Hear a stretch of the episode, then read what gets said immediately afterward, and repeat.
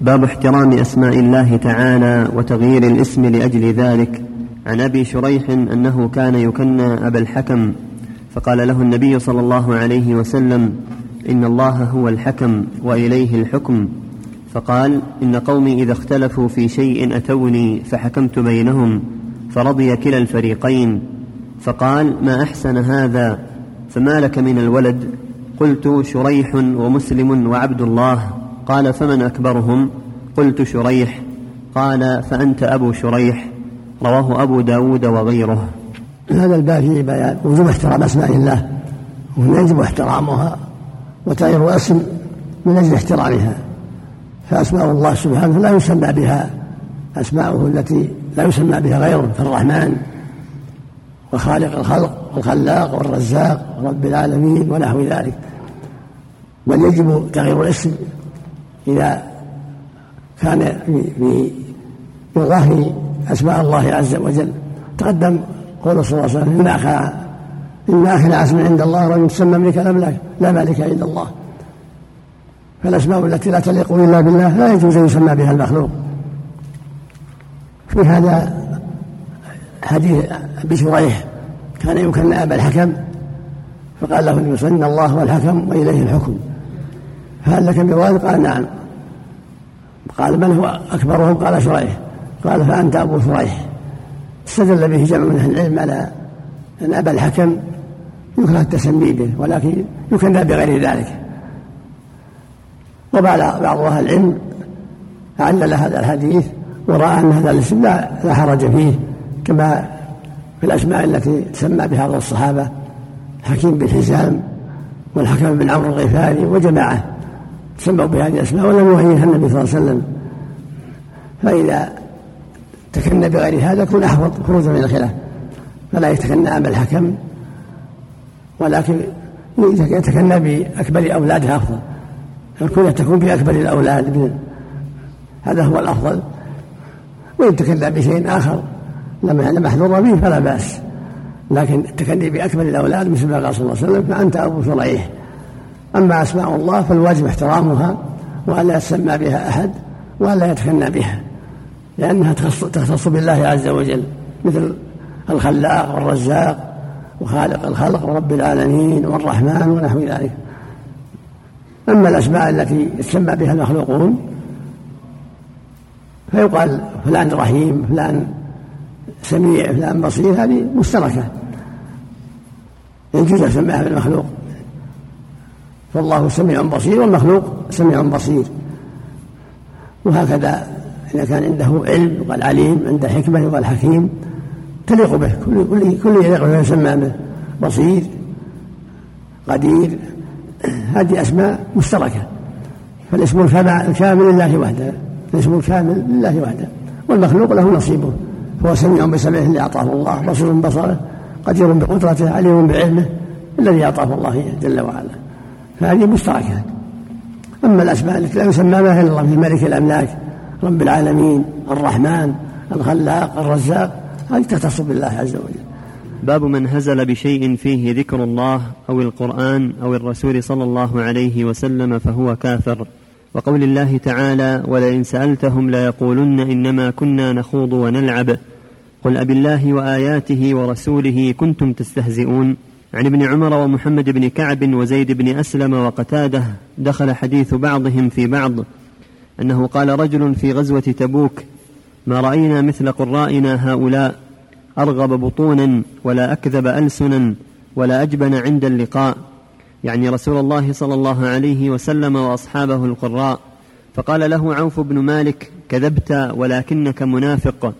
لأخبرن رسول الله صلى الله عليه وسلم فذهب عوف إلى رسول الله صلى الله عليه وسلم ليخبره فوجد القرآن قد سبقه. فجاء ذلك الرجل إلى رسول الله صلى الله عليه وسلم وقد ارتحل وركب ناقته فقال يا رسول الله إنما كنا نخوض ونتحدث حديث الركب نقطع به عنا الطريق. فقال ابن عمر كأني أنظر إليه متعلقا بنسعة ناقة رسول الله صلى الله عليه وسلم وإن الحجارة تنكب رجليه وهو يقول إنما كنا نخوض ونلعب. فيقول له رسول الله صلى الله عليه وسلم أبالله وآياته ورسوله كنتم تستهزئون ما يلتفت إليه وما يزيده عليه. هذه الترجمة لها شأن عظيم في التعلق بالتوحيد وضده هو الشرك ولهذا عقدها المؤلف رحمه الله في كتاب التوحيد لأن هذا العمل من نواقض الإسلام. وضد التوحيد وهو الهزل والاستهزاء بالله أو بالقرآن أو بالرسول عليه أو بما شرعه الله أو بما نهى الله عنه. يقول رحمه الله باب من هزل. يجوز الإضافة والقطع. باب من هزل يعني باب حكم حكم من هزل.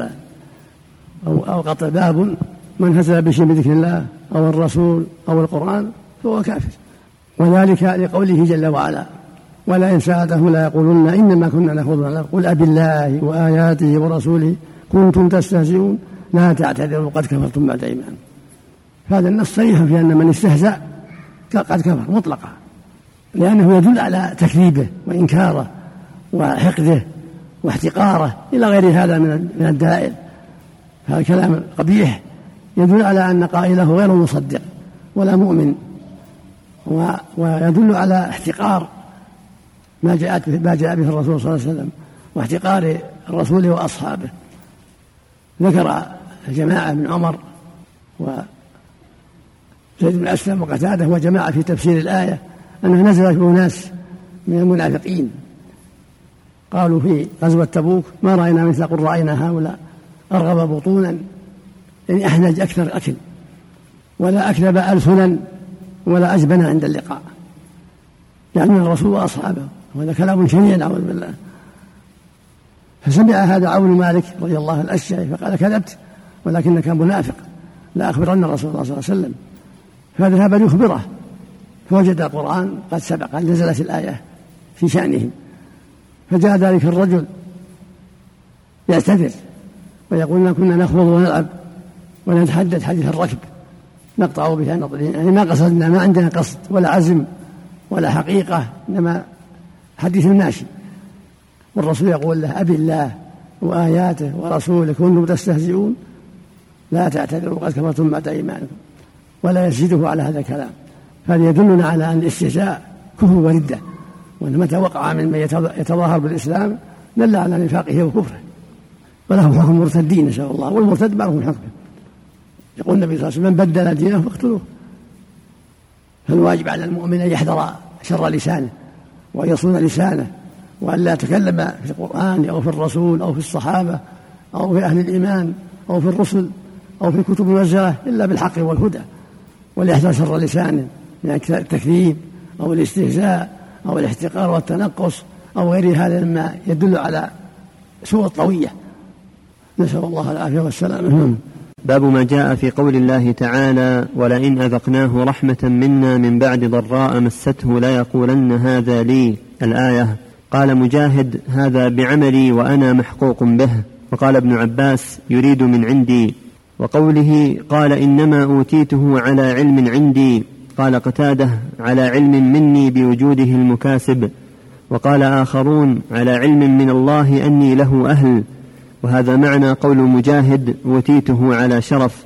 وعن أبي هريرة رضي الله عنه أنه سمع رسول الله صلى الله عليه وسلم يقول إن ثلاثة من بني إسرائيل أبرص وأقرع وأعمى فأراد الله أن يبتليهم فبعث إليهم ملكا فأتى الأبرص فقال أي شيء أحب إليك؟ قال لون حسن وجلد حسن ويذهب عني الذي قد قذر قد قذر قد قذرني الناس.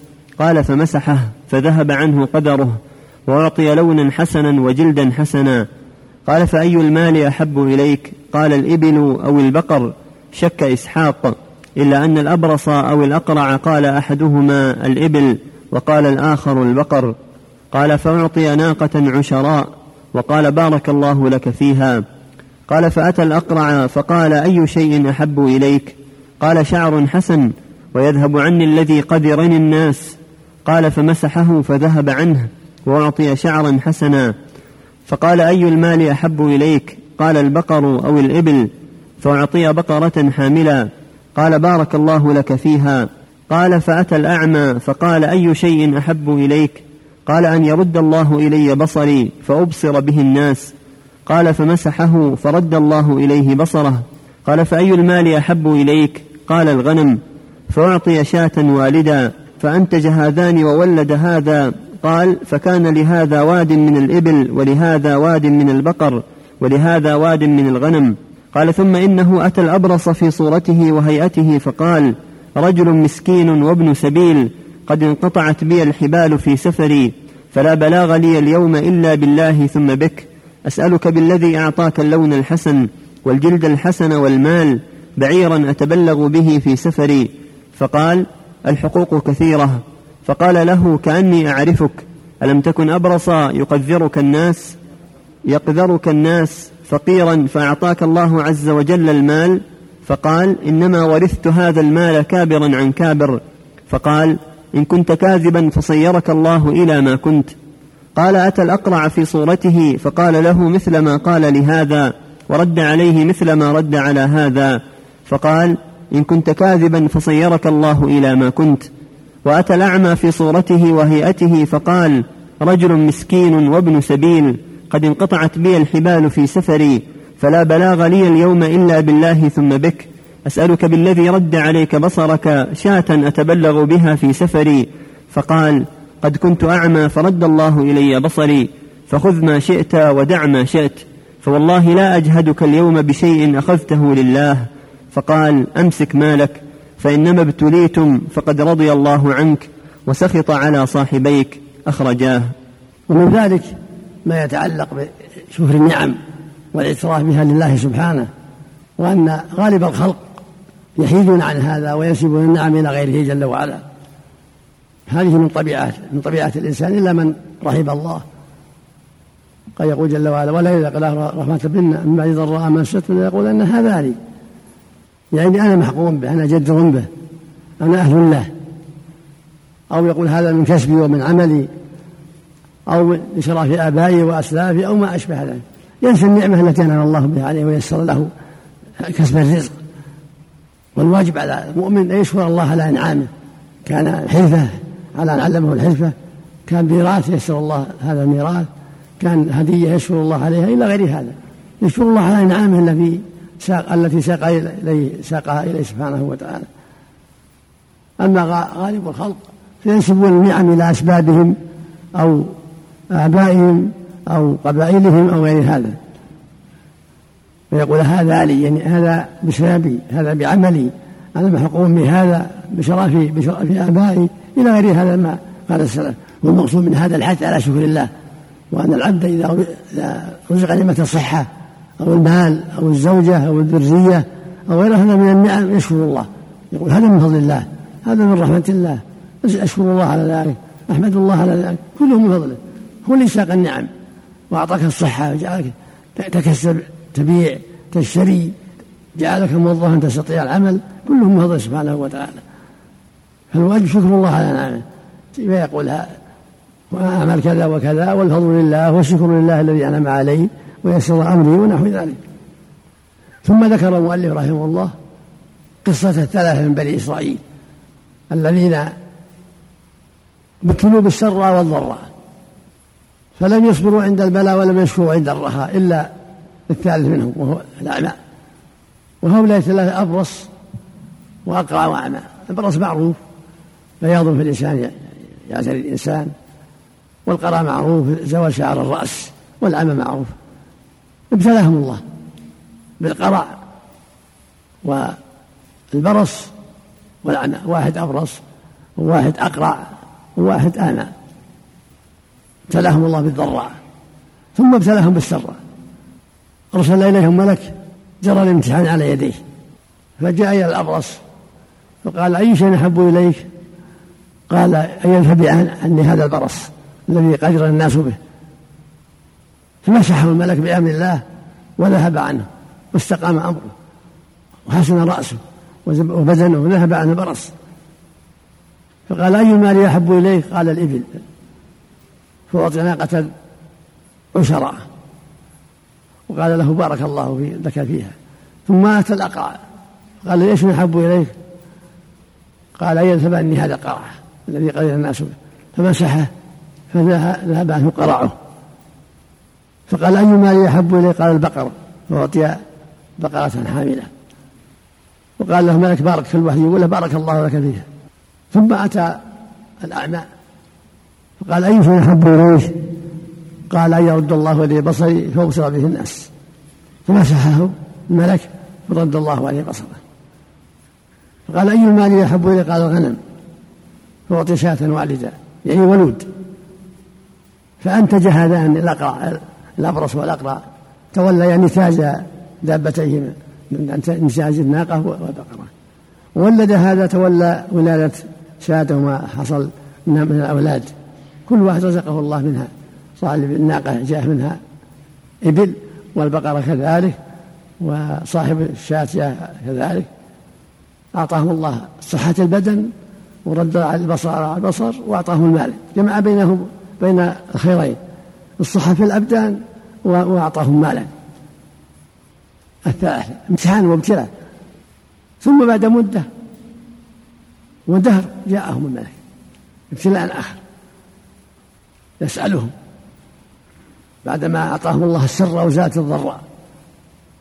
جاءهم الملك في صورة إنسان غريب. فجاء الأبرص فقال له أنا ابن سبيل.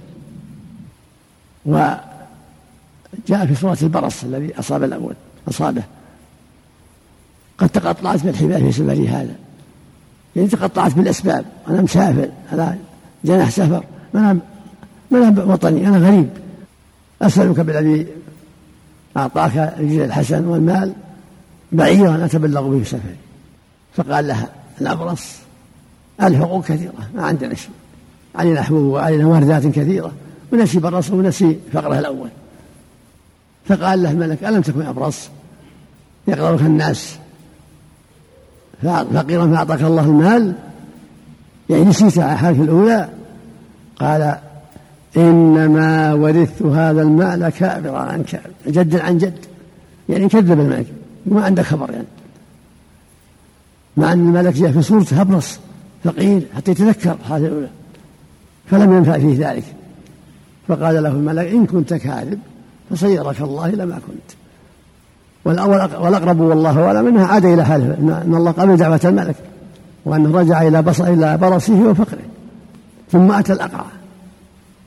فقال رجل مسكين وابن سجاه أقرع صورته مثل أقرع حتى تذكر حاله الأولى. فقال له رجل مسكين وابن سبيل ابن طريق يعني من السبيل من الطريق قد انقطعت بها الحبال يعني الأسباب في سفري هذا. فلا بلغ اليوم إلا بالله ثم بك. يعني ما عندي شيء أسافر به. أسألك بالذي أعطاك الشر الحسن واللون الحسن والمال بقرة. أتبلغ بها في سفري فقال مثل صاحبه الأول الحقوق كثيرة. ما عندنا شيء ما عندنا واردات وعلينا نفقات كثيرة متعذرة. قال ألم تكن أقرأ يقدرك الناس؟ فقيرا فأعطاك الله المال يعني نسيت حالك الأولى. قال إنما ورثت هذا المال كابرا عن كابر مثل يقول الأبرص يعني أبا عن جد. ما ما عندك خبر. مع أنه جاء صورته أقرأ حتى يتذكر. فقال إن كنت كاذبا فصيرك الله إلى ما كنت. والأقرب والله أعلم أنه رجع إلى حاله الأولى. أقرأ فقيرا نسأل الله عليه ثم أتى الأعمى فقال رجل مسكين وابن سبيل. من طريقين. قد انقطعت بي الحبال في سفري هذا. فلا بلغ اليوم إلا بالله بك أسألك شاة أتبلغ بها سفري فقال الاعمى قد كنت أعمى. فرد الله لي بصري. وكنت فقير فأعطاني الله المال. خذ ما شئت ودع ما شئت ما أردك شيء. شكر لا ترى بنعمة الله عليه وقال له خذ ما شئت من الغنم ودع ما شئت. مو بوحدك خذ ما خذ ما تريد. فوالله لا أمنعك اليوم من شيء أخذته لله يعني ما أمنعك. ولا أحب بينك وبين شيء تأخذه لله لفقرك وحاجتك فقال له ألم تكن؟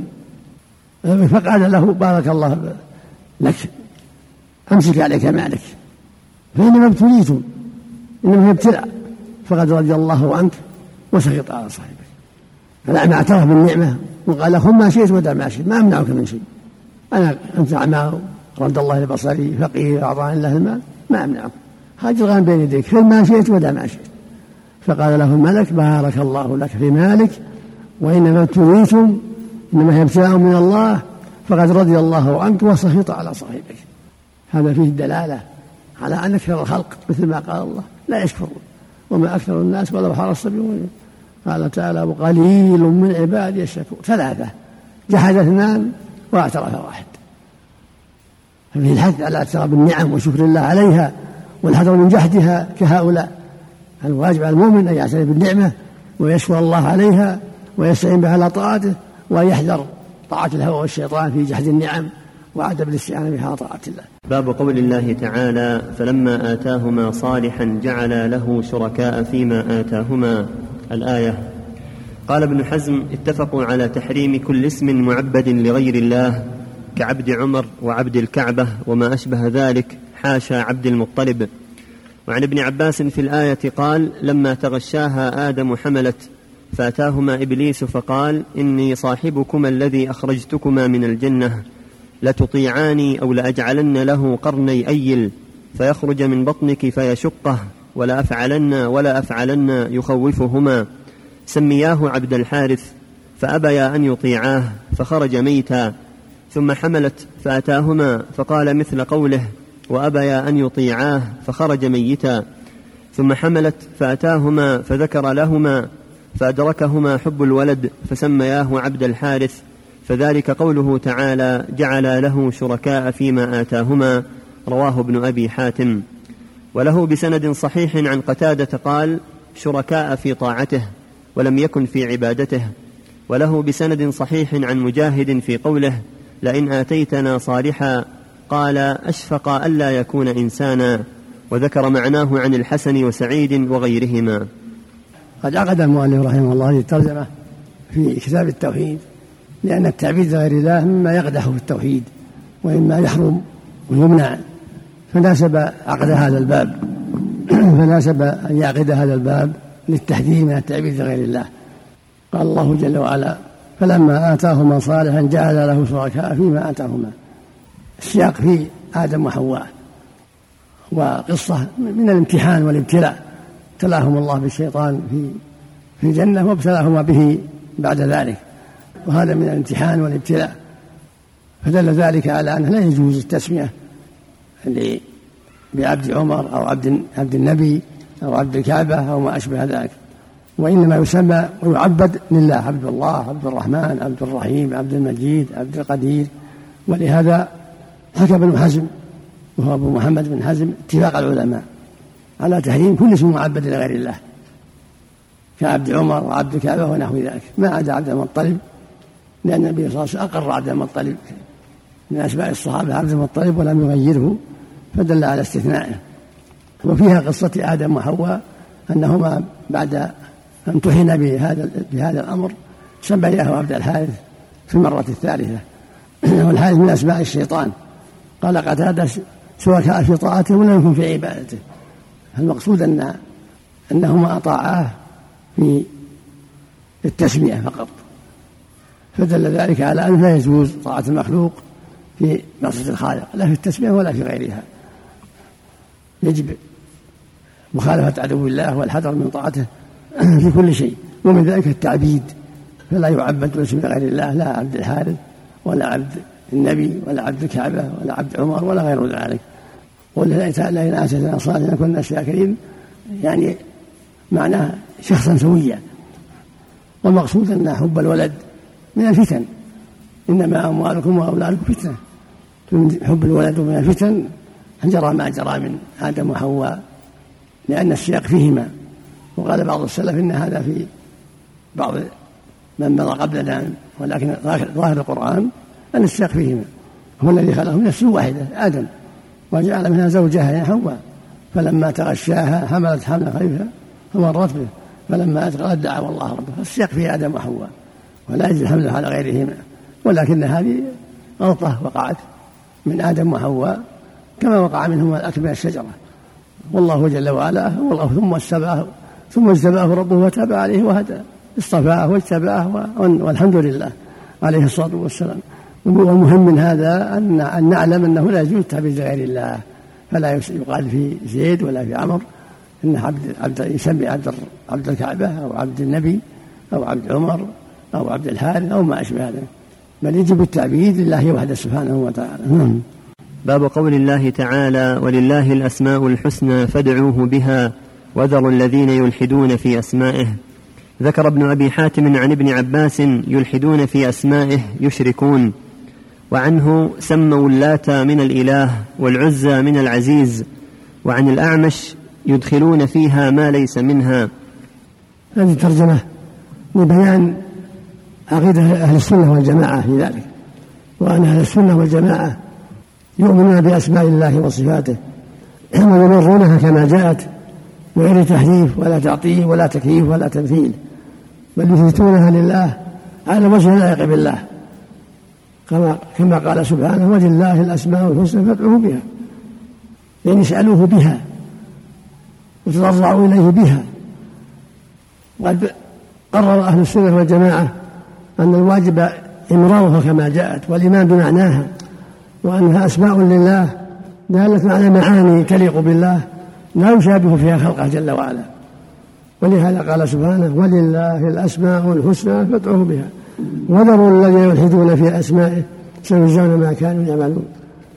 والإلحاد الميل عن الصواب يعني واترك الذين يميلون عن الصواب فيها ويلحدون عن الحق سوف يجزون بأعمالهم. يعني سوف يعاقبون بما أجرموا. فالواجب على على الأمة تلقيها بالقبول والإيمان بها وإمرارها كما جاءت واعتقاد معناها وأن معانيها حق تليق بالله. لا يشابه فيها خلقه سبحانه وتعالى.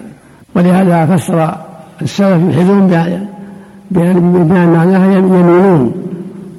ومن ذلك إدخالهم فيها ما ليس منها. ومن ذلك سلب معانيها. أو نفيها بكلية. كل هذا إلحاد. فالجهمية ألحدوا فيها بنفي الأسماء والصفات جميعا. والمعتزلة وأشباههم ألحدوا فيها بنفي معانيها. وأنها أسماء جامدة. أما أهل السنة والجماعة من الصحابة أصحاب النبي صلى الله عليه وسلم وأتباعهم بإحسان فآمنوا بها. العزيز دل على العزة وأنه العزيز الذي لا يغالب. وهكذا الرحيم والكريم والمجيد والبصير والسميع كل هذا لها معانيها. كله حق ومعانيه حق تليق بالله. هو رحيم إله مستحق العبادة جواد كريم سميع بصير لا يشابه خلقه في شيء. هو سميع وليس كسر المخلوقين. رحيم وليس كرحمتهم بصير وليس كبصرهم وهكذا له وجه ويد وقدم وإصبع كلها تليق بالله لا يشابه فيها خلقه جل وعلا. يقول سبحانه ليس كمثله شيء وهو السميع البصير. فهو سبحانه أثبتها لنفسه وأخبر أنه ليس له فيها مثيل. ويقول جل وعلا ولم يكن له كفوا أحد. ويقول سبحانه فلا تضربوا لله الأمثال. إن الله يعلم وأنتم لا تعلمون. هو سبحانه لا لا مثيل له ولا شبه له ولا كف له ولا يقاس بخلقه. ثم هي أيضا لا تكيف لا يقال كيفية وكذا ولا كيفية وكذا كما قال السلف. أمروها كما جاءت بلا كيف. قال مالك رحمه الله والأوزاعي والثوري وغيرهم أمروها كما جاءت بلا كيف. لا يعلم كيفيتها إلا هو سبحانه وتعالى. فهي حق هو الإله الحق. السميع البصير الرحمن الرحيم العزيز الحكيم. إلى غير هذا صفات تليق بالله دالة على معاني عظيمة تليق بالله لا يشابه فيها خلقه. ولهذا قالوا في هذا الباب نمرها كما جاءت بغير تكييف ولا تمثيل ولا تشبيه ولا تعطيل. بل نؤمن بها وأنها حق دالة على معاني تليق بالله لا يشابه فيها خلقه وليس له فيها كيفية لا يكيف. لا تكيف صفاته بصفات المخلوقين وفق الله الجميع